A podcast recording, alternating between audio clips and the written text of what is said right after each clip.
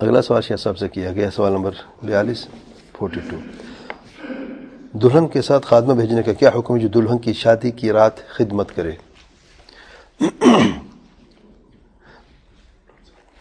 بیا کے نام سے یہاں پہ یعنی مشہور ہے کہ جب دلہن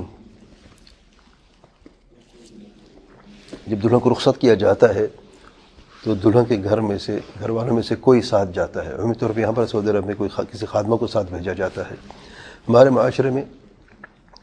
جو بزرگ عورت ہو، ان میں سے جو پھپھو ہے، خالہ کسی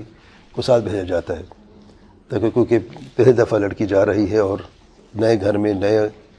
چیز اس کے لیے، تاکہ وحشت محسوس نہ کرے اور اپنے میں سے کسی کو بھی اپنے ساتھ پالے۔ الغرض، تو اس کا کیا حکم ایسا فرماتے اس میں کوئی حرج نہیں ہے۔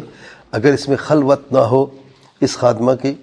غیر محرم مرد جو ہے یعنی جو دلہا ہے اور وغیرہ جو اس کے گھر والے ہیں، اگر اس خادمہ سے یا اس عورت سے جو دلہن کے گھر سے اس کے ساتھ گئی ہے، اگر اس میں اختلاط اور خلوت نہ ہو، تو اس بلا محرم کے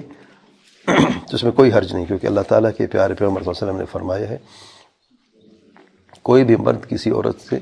اکیلے یعنی خلوت نہ کرے اللہ کہ اس کے ساتھ کوئی ذو محرم یعنی